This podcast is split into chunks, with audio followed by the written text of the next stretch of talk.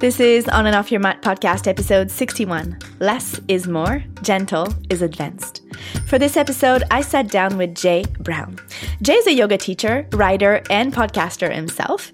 He is at the forefront of a quiet yoga revolution based in healing that seeks to change the dialogue and direction of yoga practice in the West.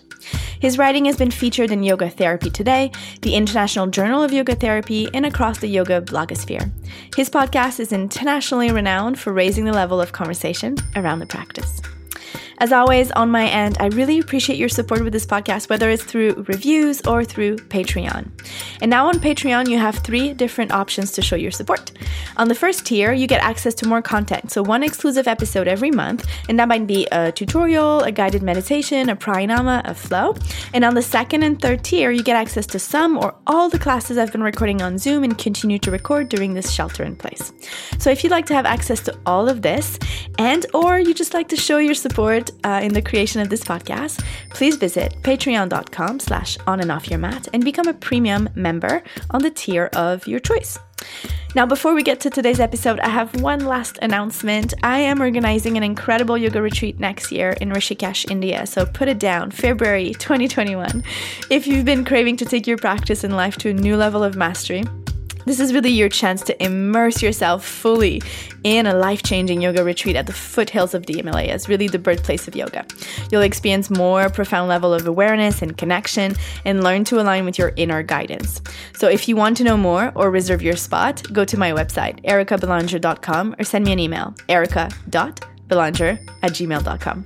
Use the promo code if you're ready to sign up, COVID, before August 31st to save $255 on this retreat. All right, ready? Let's get to our episode of today with Jay. Hi, Jay. Hi. Welcome. Thank you so much for joining me today. My pleasure. Thanks for reaching out. I'm happy to have a moment to speak with you. Yeah. So, Jay, can you tell us a bit about yourself for listeners that don't know you, very well, yourself and your yoga journey?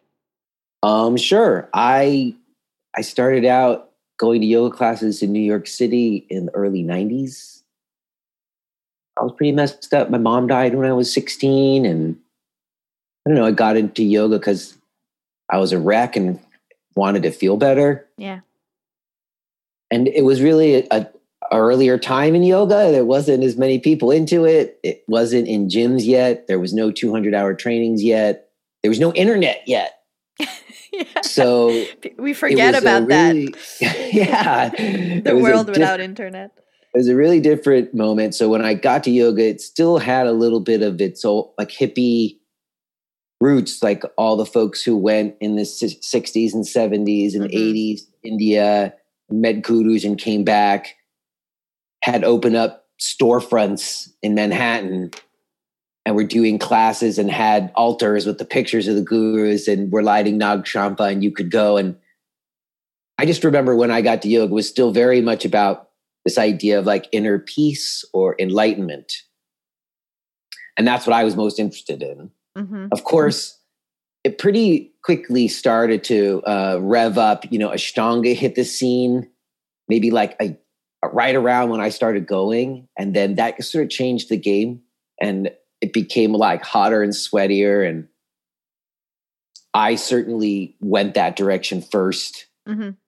And then I got injured pretty early on, just being totally reckless. In your practice or off the mat? Oh, yeah, definitely in my practice. I blew out a knee doing like poses from third series Ashtanga, you know. Mm-hmm. And I was not following. I was not like in the tradition and like doing it with the guru. I was just learning the sequences and doing them on my own. And some people would say that's probably why I got hurt. And I would say, well, sometimes I think it's because of the things that we're trying to do with our bodies. But I got hurt for sure. And then after that, I tried to learn alignment because that's what everyone told me you're supposed to do. Studied the Iyengar method for a little while. And I certainly learned a bunch of alignment and a bunch of stuff and a bunch of discipline for sure. But I still had a lot of pain. And frankly, I was still pretty messed up over my mom, which is the reason I got into yoga in the first place. I had kind of like a almost yoga divorce at one point when I was able to do all of this stuff like handstand presses And everybody was applauding me for that and saying I was like the advanced guy, but I still felt like shit. I'm sorry. I don't know if I can cuss in your podcast. Forgive me. I felt terrible, you know? And I almost left yoga, but I ended up taking this trip to India and I met this teacher there. And the thrust of his teaching was to ask me, how do you feel? Which I couldn't answer because I had no idea. Like I could do poses and I knew alignment and I could chant Sanskrit, but I had no idea how I felt about anything. And that really changed things for me. And ultimately I found my way to some different teachings through TKV Desikachar. Mm-hmm. Became very inspired by him and what he and the people that he taught. And then I sort of switched to a self-practice myself and really just gave myself permission to break a bunch of rules, I guess. There's always rules. Yeah. And that Swami I met in India, basically, I felt like I went to India. I went to India to see if I could find a guru. I didn't find a guru, but I met this teacher who basically said, you get to decide based on how you feel. That was radical. I felt it was very radical. I mean, I know now at the time he didn't speak great English. It was like a tantric viewpoint. Yeah. And I, again, for me, just at the time in New York in like whatever, 2000, 2001, after I got back from India, 99 actually, at that time there wasn't the same conversations we're having now about proprioception and people deciding what they want to do. You know what I mean? It was a whole different world. So for me to be at home saying, you know what, I'm just going to do what I want to do, what I think is right. You know, it feels like was making me feel the way I want to feel was a very radical thing to do that I was scared to admit to anybody. In fact, for a long time, I was practicing one way at home, but I was still teaching power of vinyasa flow classes because I was too worried that nobody would be into what I was doing at home. And, you know, I wouldn't be able to pay my rent. Yeah. Ultimately, I did have a teacher who said, hey, if you don't teach what you do at home in your class, you're a fraud. And I thought that was true. So I did make a change ultimately.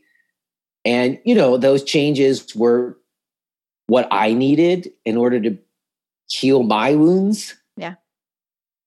And ultimately did sort of set me on like a different course. And I became the breath guy. And anybody who was like more injured or wasn't into the sweaty flows, they would send to me.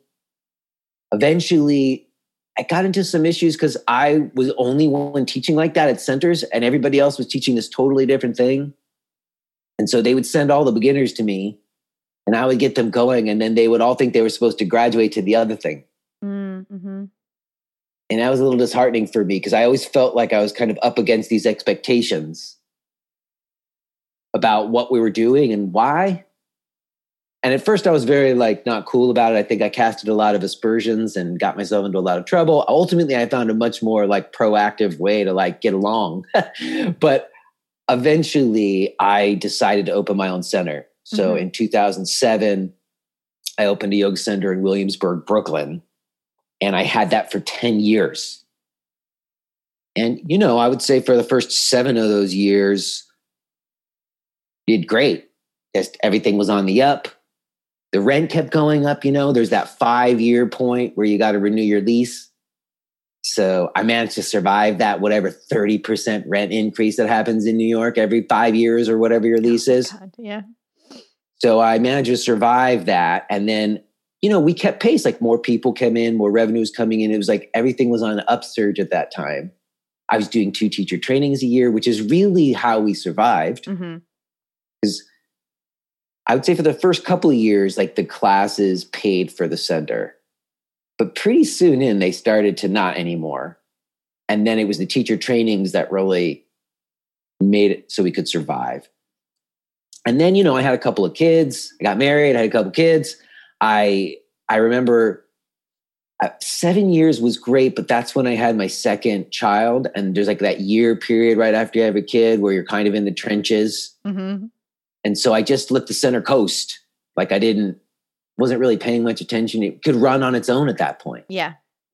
And I let it coast for like a year. And when I emerged from the baby haze, everything was like on a downturn and wasn't making enough money. And I was like, oh my God. And so I went out and I did a bunch of research, like what's everybody doing? What have I been missing? And sure enough, everybody had made all these changes that I hadn't made. Like everybody had shortened their classes. I was still doing 90-minute classes. Everybody had switched to 60 and 75 minutes. When I opened the place, I decided I wanted it to be just one thing. I wanted a niche. It's like, I'm not doing lots of flavors. Mm-hmm. Just do this thing here. And that worked for a long time. But as there became as the Moto Yoga opened down the street or whatever, I couldn't compete in the same way with that. So I actually did add some restorative classes and some more chair class. You know what I mean? Like I found flavors that were in harmony with what I did. Yeah. Mm-hmm. I made a bunch of changes and it did help. Like it did stave off the downslide. But ultimately that last couple of years was certainly a struggle. And I managed to get out. So I let someone buy me out of my lease in 2017, and I moved to Pennsylvania, about an hour and 45 minutes away from New York City, with my wife and two kids. And like I said, that's when I started doing the live stream classes when I still had the center, because I had this business guy I worked with, my friend, partner, Josh Citron. And he was the one, he said, listen, stuff's going online. You need to go online. And I fought him. I was like, no way, man. Yoga's in person. Yoga's people to people in the same room, my voice into their ear canals, none of this digital online. And he was like, listen, trust me, it's going to happen. It is happening. And, then when I was really going to be letting go of the center, he said, this is going to be a way for people who you've made connections to over a decade to still potentially have a connection to you, even though you don't live in the same place with them anymore. Mm-hmm. And when he said that, I was like, okay, that sounds like yoga to me. Yeah, that's a fair point. That sounds like yoga. So, I like I said, maybe before we started the interview, I set up this studio here in Pennsylvania, sort of initially as a live stream podcast studio. I do have a few students who now have started coming to these classes in person, but frankly, this neighborhood that my studio in, it's a sketch neighborhood. That's why the rent's so low and I can afford it. Uh-huh. And it's not like a storefront. The center I had in Brooklyn was, I think, 1,500 square feet. I had 42 classes a week, 15 teachers. This is a 600-foot square studio that I pay $1 per square foot for. The bathroom is down the hall and it's kind of scuzzy. And it's artist studios, it's not... It's not like a commercial storefront like we've been doing it in the past. So in a way, I launched a few online things when we got the space, which paid for it. So I don't stress to get students into class like I did when I was a yoga center owner for 10 years. Yeah, totally. In any case, I hope that's a long way around to tell you my yoga journey. In terms of the yoga, I would just say that in that 10 years at the center, I did have that teacher training program, and I kind of developed an approach to practicing and teaching. It is largely based in the Desikachar teachings in terms of its breath focus. It's a breath-centered practice. Mm-hmm.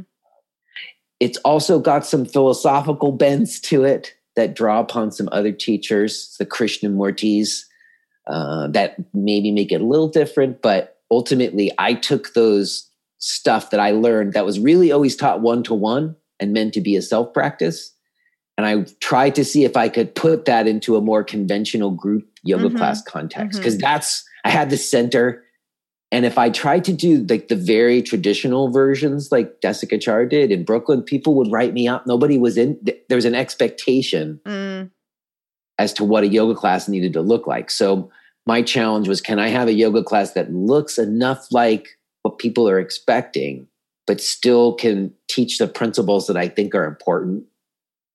And so that's sort of what I've been working on for all these years. There's so many things I want to come back to in your first chat. Forgive me, I'm rambly today. Oh, no, you're awesome. I love it. The first thing is, we'll start right there. So how does it look? How do you make a practice that is intended to be done on on your own, and you keep the principles. And what are those principles that you're talking about? And how do you make that into a group class that is sellable? Like you were saying, that is comes into the expectation of what people are hoping to see.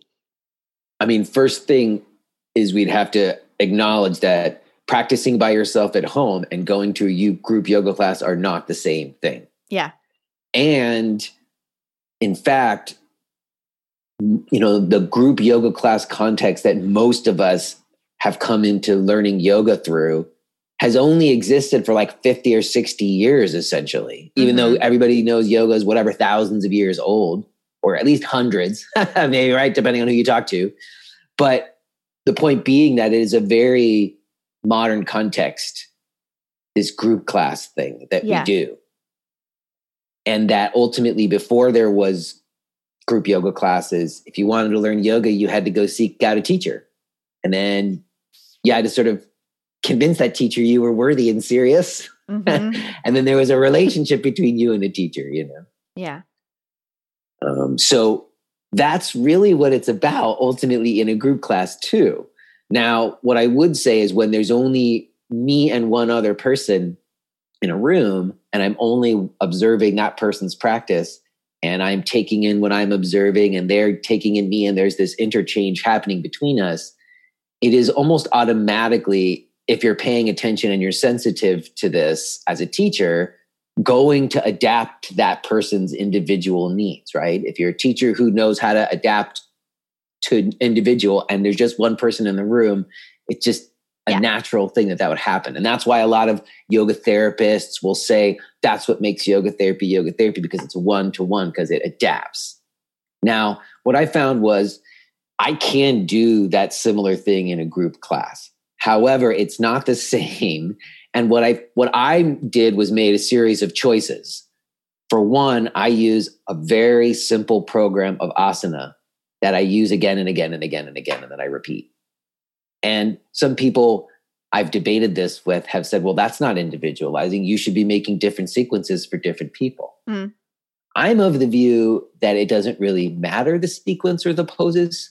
And I'm not looking at my group yoga class to be an individualized practice for everybody in the room.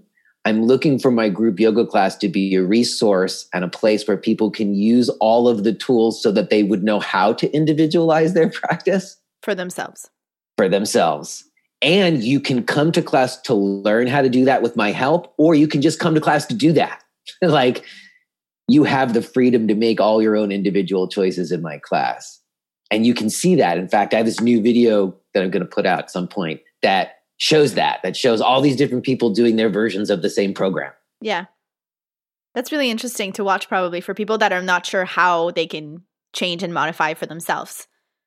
And it's different in a way. What I've learned is, like, I did another version of this same video and it was just me.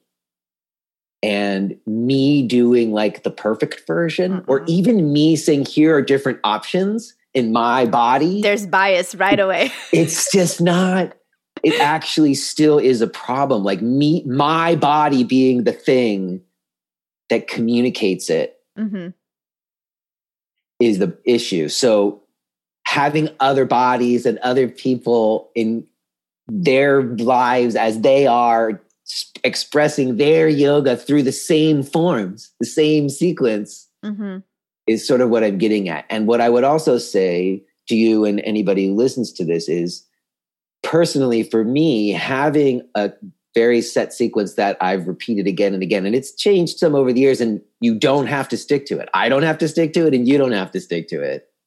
But having that actually frees me up to individualized practice a lot more, because as soon as the people coming know the sequence, they don't need me so much to even lead them or tell them the sequence. I'm kind of cueing and keeping us together as a group some, but they're able to be practicing on their own. And then I'm actually able to go around and do a lot of the things that I might do or say a lot of things on a one-to-one level that I would on a one-to-one class anyway. So I found, you know, like I said, simple, repeatable sequences and a sensibility about practice maybe more than anything is how I've been able to bring like what I think of as the principles of like Desikachar, Krishnamachar teachings into these group classes. Mm-hmm. And I think you can do it. I think you can. Mm-hmm. And you're really teaching people how to self-practice as well, how to learn what they need for themselves and carry it back home and show up on their mat without having to have a teacher. That's the whole idea. And what's the value of that for you? Like the self-practice itself. I know it was a big part of your yoga journey. Do you think it's essential that people practice on their own? Do you have an opinion on that? I think that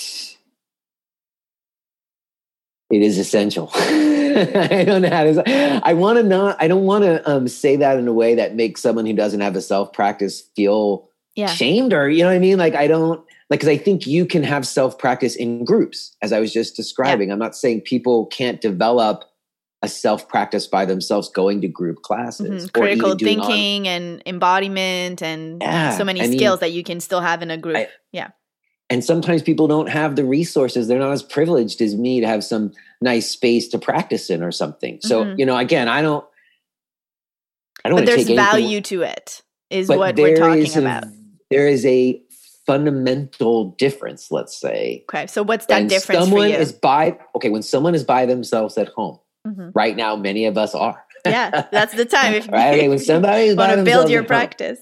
And they do not have a teacher, and they do not have a recording or a video or anything but themselves and maybe a little stretch of floor or a bed or some little space to move in, and they do a practice, and they are able to utilize the tools of yoga practice for themselves to actually affect their systems in a way that make you're making a thing, because I have that same feeling when I say it, right? And you're able to use those tools to like affect your system in a way and have like some empowerment in yourself or a sense of direction in yourself, or not just like that capacity to self-care and to nurture and to just feeling okay. That's what it boils down to me on some level. Yeah. Is that like, I am okay. I am okay even when I'm sad. I'm okay even when there's a pandemic and everyone's scared.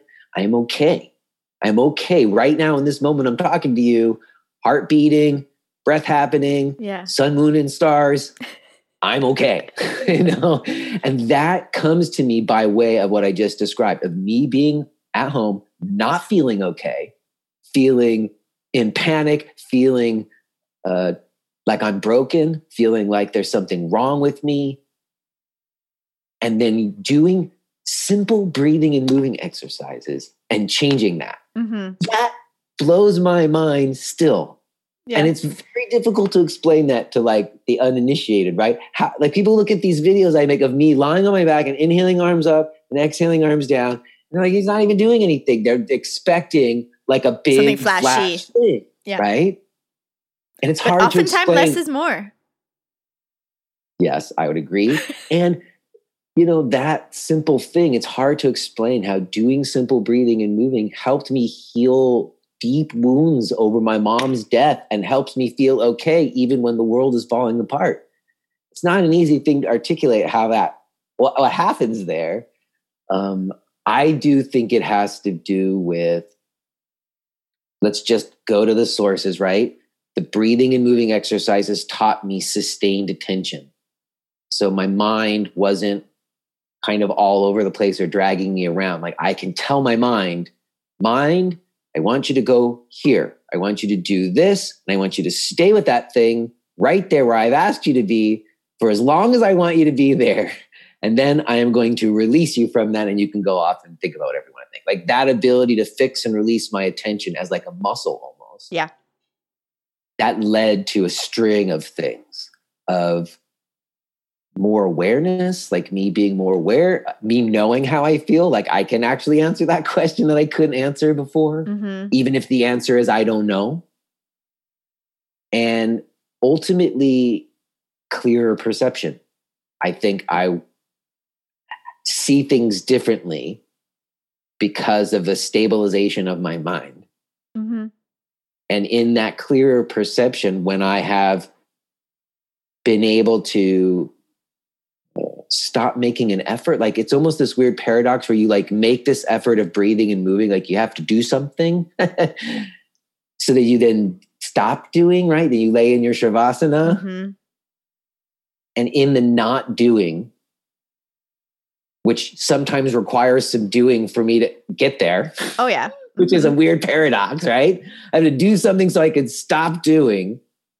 And when I'm not making an effort, I'm not so subject to all like identifiers about like who or what I think I am, or my gender and my name and my job, and all of that kind of goes away.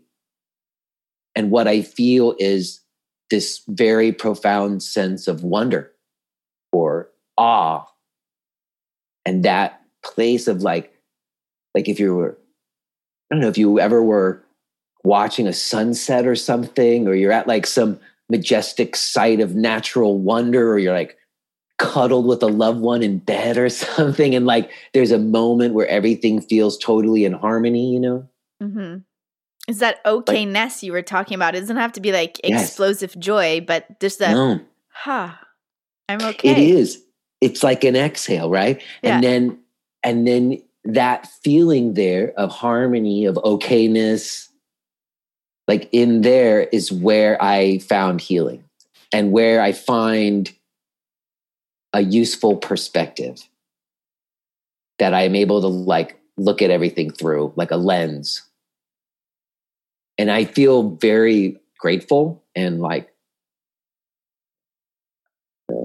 blessed that I see a lot of other people in my life and around me who don't seem to have something like that. And that's why I'm so passionate about yoga, and I do it even though it's such a grind, and I'm talking to you. So those are the what and whys you were talking about before, and like that's your definition of what yoga is, kind of, yeah? Like what it is for you, why you practice it.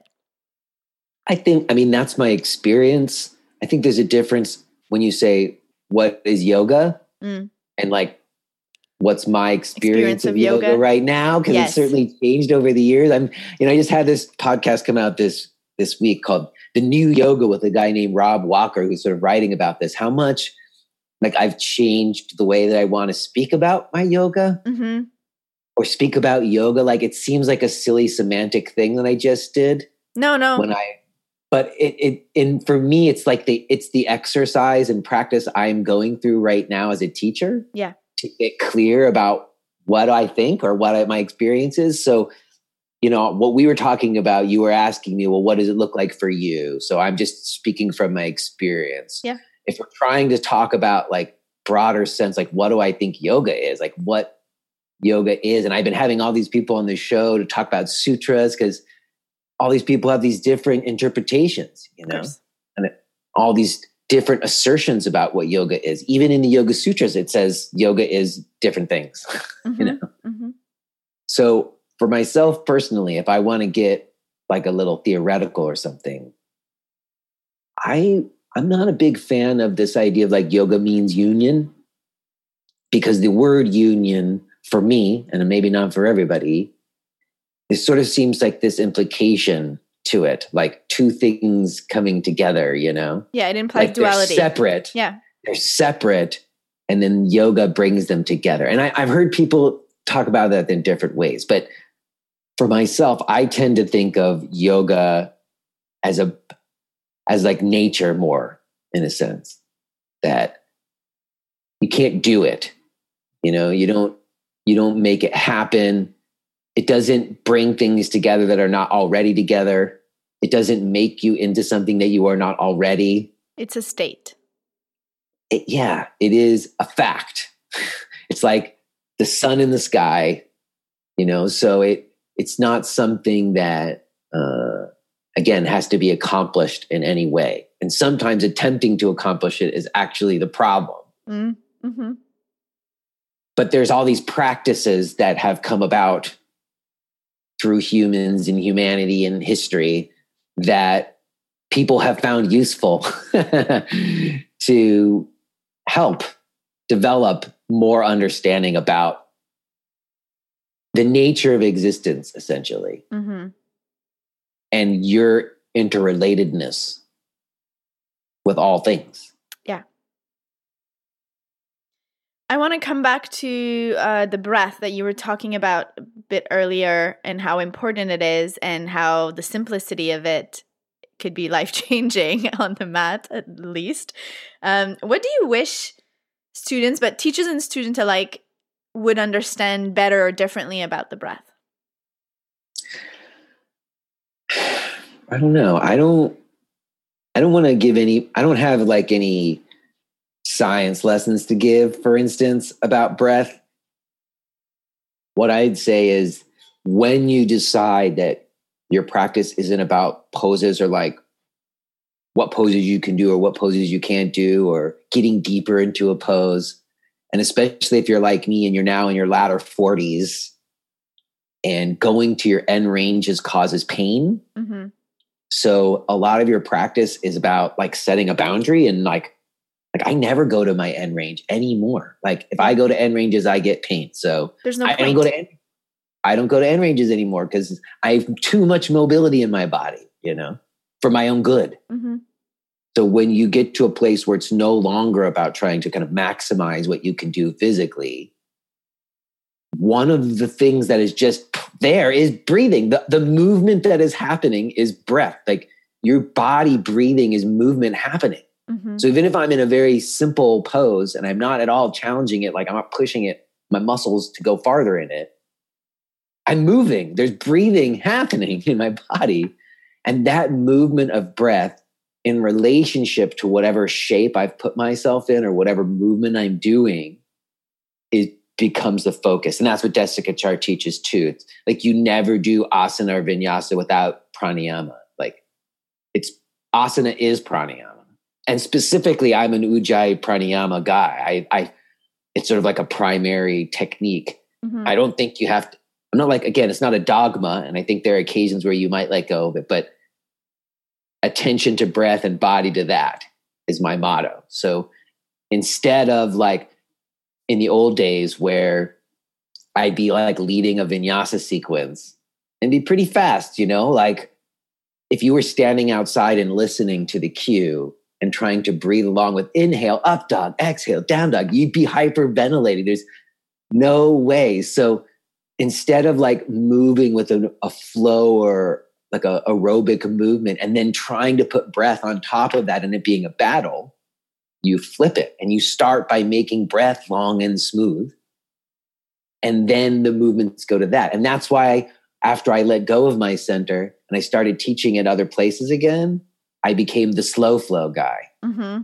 because my vinyasas were so slow because I was just making it about long breath. It was, to me in my mind, it's not about tempo. Like it could be faster or slower. It's about breathing mm-hmm. and then the movement being synced to that.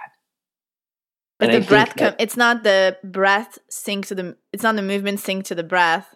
Yes, it's not the breath sync to the movement, but the movement sync to the breath. Sorry, I took a second like to put that together. You start with breath and then the body goes to that. And so if you lose breath, you pull back on physicality. So breath is there first. And it's for me, it's a very practical idea in that. And you're a teacher, so you can, I'm sure, understand this. And I don't know how many of your listeners are teachers, but you know, if somebody is bringing attention inwards to their breath and they have a feeling of support from that, and that's a longer conversation because Desikachar has some interesting teachings about breath and bandha. Mm-hmm. So breath focus and breath pattern actually becomes a way of stabilizing. So when somebody is bringing their attention inwards to breath and that becomes like a stabilizing thing for them, and then they're only engaging their body to that in a very measured way where they are not overwhelmed, they are not overtaxed, they can smile at me while they're doing it. That's where I think we can feel more confident that someone's not hurting themselves, that they're operating from a place of awareness. Mm-hmm. Their experience is you're doing your yoga, not like yoga's happening and you're struggling to keep up with it or it's pulling you along, but you steer the ship. Yeah. And so getting someone to breath first and then body to that, I find is like the building block of someone really feeling like, oh, I know how to set a boundary. I know how fast or slow to go. I know how much I'm going to go into this or not. Like it's a building of awareness. And if you want to use the fancy words, proprioception and interoception, those are the catchwords that everybody's using, but I never knew those words, but that's what I was doing. I was just like figuring out, how does this feel? You know, do I feel supported in this? Do I not feel supported in this? Mm-hmm. And coming up with my own answers to those questions. Yeah. The breath and that awareness are super helpful to help prevent injuries, because you know, and you're in constant relationship with your boundaries. Like anytime I got injured, it's because I was either missing some awareness in the moment, or I was not as present, or right? Like it's harder to get injured if you're really into presence and into your breath and following that. Well, what I would say is there's some folks I've known over the years who they like a fast flow. They don't want to go slow, and they get into a zone. You know, you get your heart rate up. Yeah. Your mind spreads out. You get into like a flow state. Sometimes they, and that's a cool thing. I'm not trying to say that's not good. Mm-hmm. That's just something very different than what I think of as my yoga practice. Like I might do other things to give me that kind of experience, whether that's running or whatever other things I might do. For me, my yoga practice is much more about this idea of facility with my mind and perception and just how I feel about who I am and life, you know, and having it be more specifically about that, it just changes it. Like I think of all of the things I do in my life, and this is a big conversation I've been having with people, because the first time in my life, in my 40s, I started doing like a little bit of like squats with a weight. So I never done any of that kind of stuff, but I wanted to try things because my body was hurting, and my tools weren't working the same way that they used to, you know. So I needed new tools. And I got to admit, doing these freaking squats with the weight feels good and makes my back feel better. So I consider that, like, in a broad sense, all part of me taking care of me, which is yoga. Mm-hmm. But my hatha yoga practice is very specific. Mm-hmm. Asana, pranayama, meditation, ritual is different than what I'm doing when I do the squats with the weight. And what makes it different is about breath and attention and perception and those other things I said. Mm-hmm. And a lot of people, like you were saying, assume that that's an easier practice. Like you were saying in the beginning, that the beginners would start with you and then want to go to what else is out there. But I know you also have a workshop called Gentle is the New Advanced. So how is gentler, or how gentler can be more advanced as a practice? Is it because of that focus that we have time to be with the breath, be with the mind, kind of self-study more? Or how do you see that? I mean, I think it's just a different sort of challenge. Mm-hmm. So Gentle is the New Advanced is my attempt to make simple, mindful, therapeutically oriented practice that you do by yourself at home as sexy as I possibly can. Because it's just, you know, like what, and again, everything, we're at a moment of reset right now. So nobody knows what things are going to look like. But up until now, you know, the tight body fitness orientation is what sells the most. Mm-hmm. Or teacher trainings where people feel like they're going to get the 5 points to down dog or whatever. Like, and I've done that. I've done those trainings. I'm not trying to knock anybody, you know? Yeah. But that's what was selling the most. So trying to sell a subtle and nuanced inquiry into the nature of your existence that you really can only do by yourself at home, it's not an easy task. So my Gentle is the New Advanced thing is really trying to just see if I can flip the, like, reframe the conversation some. Mm-hmm. This is basically what I've been doing for years, is how do I reframe this so that I'm not knocking anything else, but trying to present what I think is really valuable. Mm-hmm. Earlier in this conversation, we talked about relationships at the very beginning. I talked about before there were group classes, and it was about a relationship between teacher and student. And I've been like calling out into the void about yoga teachers and yoga studio models and more direct relationships, even online, like instead of doing things on Facebook, you know, on a Facebook Live, like having those emails on an email list and having a direct connection to people and just connecting to people website to website instead of through portals or whatever and right now it's the teacher-student relationships that are sustaining everything. because nobody can go anywhere. No, there's no physical spaces. That's true. It is quite literally the relationships. So teachers that are still doing okay is because they've developed relationships to people and we're supporting each other. We're going on each other's podcasts and we're trying to help and do whatever we can, you know? And I think that I've become more and more interested in what I think of as like depth versus reach. That actually a smaller amount of people who are really into what I'm doing and kind of going there with me and inquiring is better on many levels, even financially. Like it's more sustainable than trying to do like Instagram out and get like more followers or whatever, which actually is not real connection and not, doesn't always make you more money. In fact, very rarely does. Mm-hmm. So your desire of reframing the conversation and focusing on what's valuable to you, is that part of why you started the podcast when you did? I think so. I mean, it was first a blog and I've been continuing to write that blog ever since. Mm-hmm. I'm like the only one who still blogs, I think. You have really good stuff on there. So guys, you could check it out if you want to read some. Well, and also I should mention just yesterday I announced that I have a new podcast too that's just the blogs, starting at the beginning from 2006. So they're short. It's not like my podcast, which is like long form talks, like we're doing whatever, but it's just like 5 to 10 minute reads of these blogs they've written.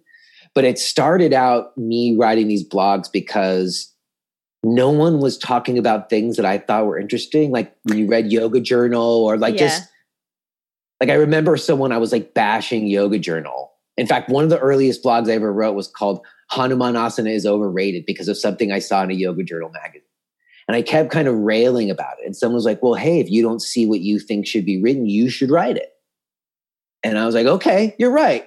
I'm going to write what I think we should be talking about. And so that's basically what I started doing. And it was always me like, can I figure out the zeitgeist? Can I put my finger on what's going on? You know? Mm-hmm, mm-hmm. And so I've just been doing that for over 10 years now. And then at some point, the internet really changed and the blogosphere switched to Facebook. Stuff got ugly, honestly. And just, we all know what it's like now or what it was like. It's changed since the pandemic, but I think I soured on social media. I got off social media about 1.5 years ago. And the blog just started to feel limited. Like I couldn't get to the kind of nuance I wanted to in 800 words with a clickbaity title. Yeah. So I started getting into podcasts just in general, and it kind of got me off TV. Like I enjoyed listening to things. I could still do things. It would stimulate thought in me. Mm-hmm. It would provoke inspiration in me rather than kind of like the numb out of TV. So I just was kind of getting into podcasts. I really liked Mark Maron's podcast, WTF. And I, at one point, I just thought, you know what? I want to be like the Mark Maron in the yoga world. I want to have real unscripted conversations about stuff. I want to get teachers off script. That was my main thing, because the few interviews that I'd ever seen with teachers or that I'd done plenty of interviews. They're just, people send a set of questions and everybody prepares some answers and we all do our best to like do it in a conversational way. We're teachers. We know how to do that. And we all got shtick. We all got stuff that we've said many times as teachers. And some of it's good. And I want to hear some of that. Mm-hmm. But for me personally, where it gets most interesting, where I like podcasting the most, is when I'm not on script. Yeah. When you and I are having a real conversation, because you didn't send me any questions. So I didn't know what we were going to talk about until we started doing this. Mm-hmm. And there's something alive about that. And that's what I find authentic. Most. Yeah. And I think for me, I also from the very beginning had in mind that I was going to use the intros and outros as just like my own soapbox. Like I just wanted to be able to speak. Like when I'm in class and I'm just talking, it's different than when I'm trying to pick words and writing. So to like speak extemporaneously and freely and like kind of let my thoughts flow and let them be raw and kind of unfiltered instead of going through this lens of, oh, blog writing and, oh, are people going to give me mean comments if I write this? And like all that other stuff that comes. There's a lot more freedom. It was free. And I just wanted to practice radical transparency. I wanted to take that idea of yoga teachers have this like image that they're putting out of like my best life, right? And here's what I ate this morning or whatever, like this image of yoga teachers, I know not to be true. I know we're all fucked up, forgive my language, you know, like we're all real grimy, messed up people like everybody else. And I wanted to do that. So when I first started the podcast, like if you go back at the beginning and listen to those intros, they are raw. And I was like in pain and I was like admitting it. I was like, I'm in pain. And I know a lot of other yoga teachers are in pain. I was getting emails from other yoga teachers saying, yes, me too. And like, just like tearing down like this facades. And just, I remember my wife being like, what are you doing? You know, I was like talking about our relationship because we got in a fight. You know what I mean? She was like, what are you doing? And I just thought, I'm tired of it. I'm tired of this. I'm just being open, vulnerable, honest. I'm just going to rip it off and be like, here you go. And I don't care. I love it. I feel better if I don't have anything to hide. If I just tell you all my misgivings and all my flaws and I just own them all, I feel better. And so the podcast was always about that for me. So over the years, people who followed along have heard me when I sold the center and I was freaking out. When I was in pain, I didn't know how to get out of pain. When I was, you know, telling people how much money I make, the actual numbers, you know what I mean? Just like doing things that are taboo and that you're not supposed to do is something that I started doing with the podcast and I continue to do because it's the thing that gives it, it's why I think people listen to it because I'm not. Yeah, that's what I was going to say. It's what's unique and special about you, and that openness and vulnerability allows people to connect with you in a different way. I'm hoping.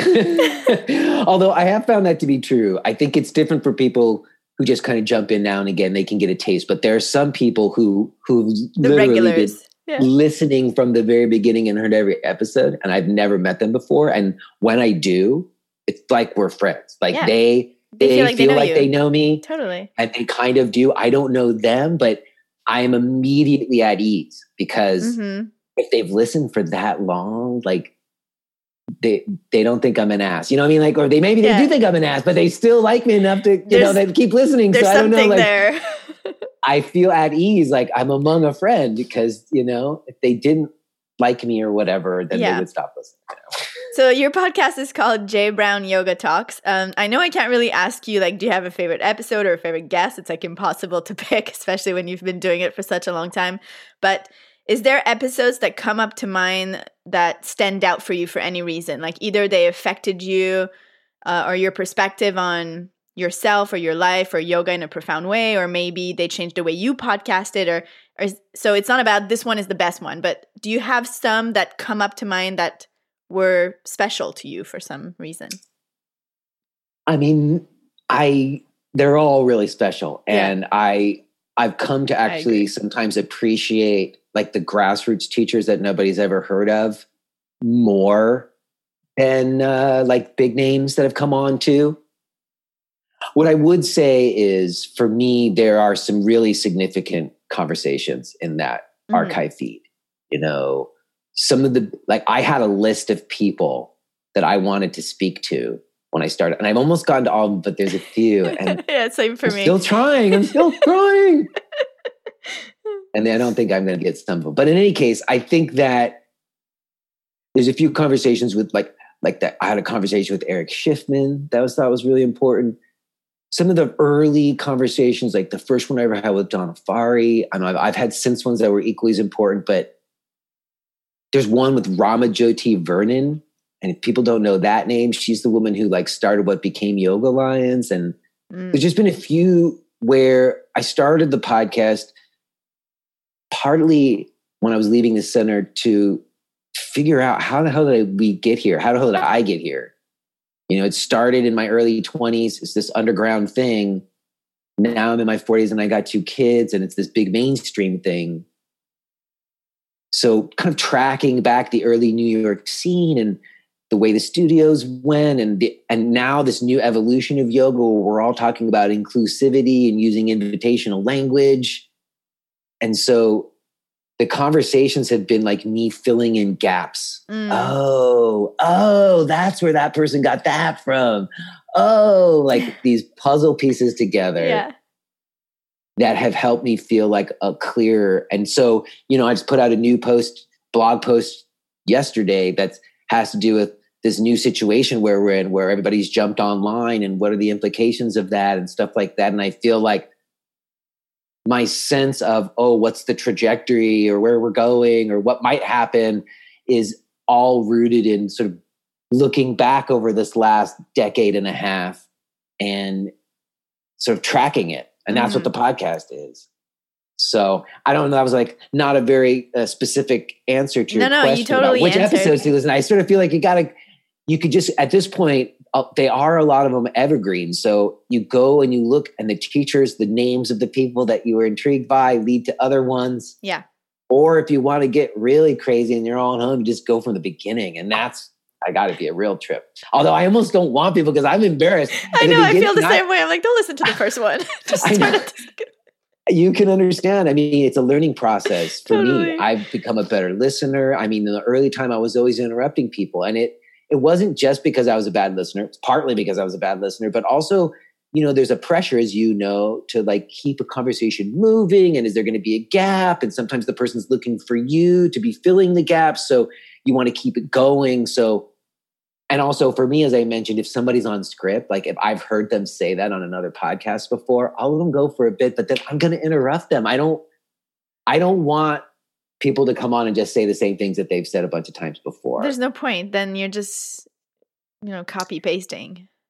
Sometimes if it's like a teacher who's like a big teacher, or even like somebody who's maybe not a big teacher, but they've got a viewpoint on something that I think's interesting. And I know they're giving me their spiel. I'll let them give it. Give us your spiel. Like, go ahead. I want to hear it. I want your spiel right now. Okay. But the whole conversation can't be spiels. Yeah.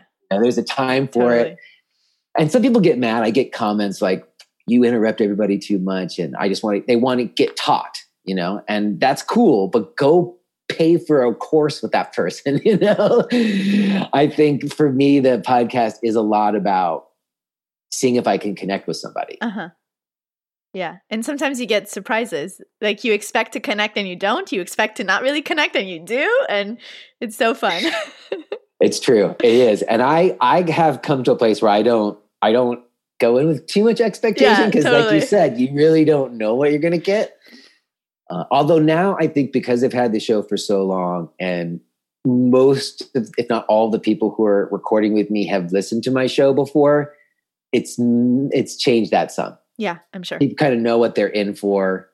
Mm-hmm. They know that I start recording from the get-go and, you know, although there's still that moment every once in a while, which is like my favorite moment on the show, where someone will say, are we recording? And I go, yeah, is that okay? And they go, yeah, oh, okay. And then to me, I love that moment because it shows that we were actually having a real conversation. Yes, totally. And we're going to continue with it. Uh-huh.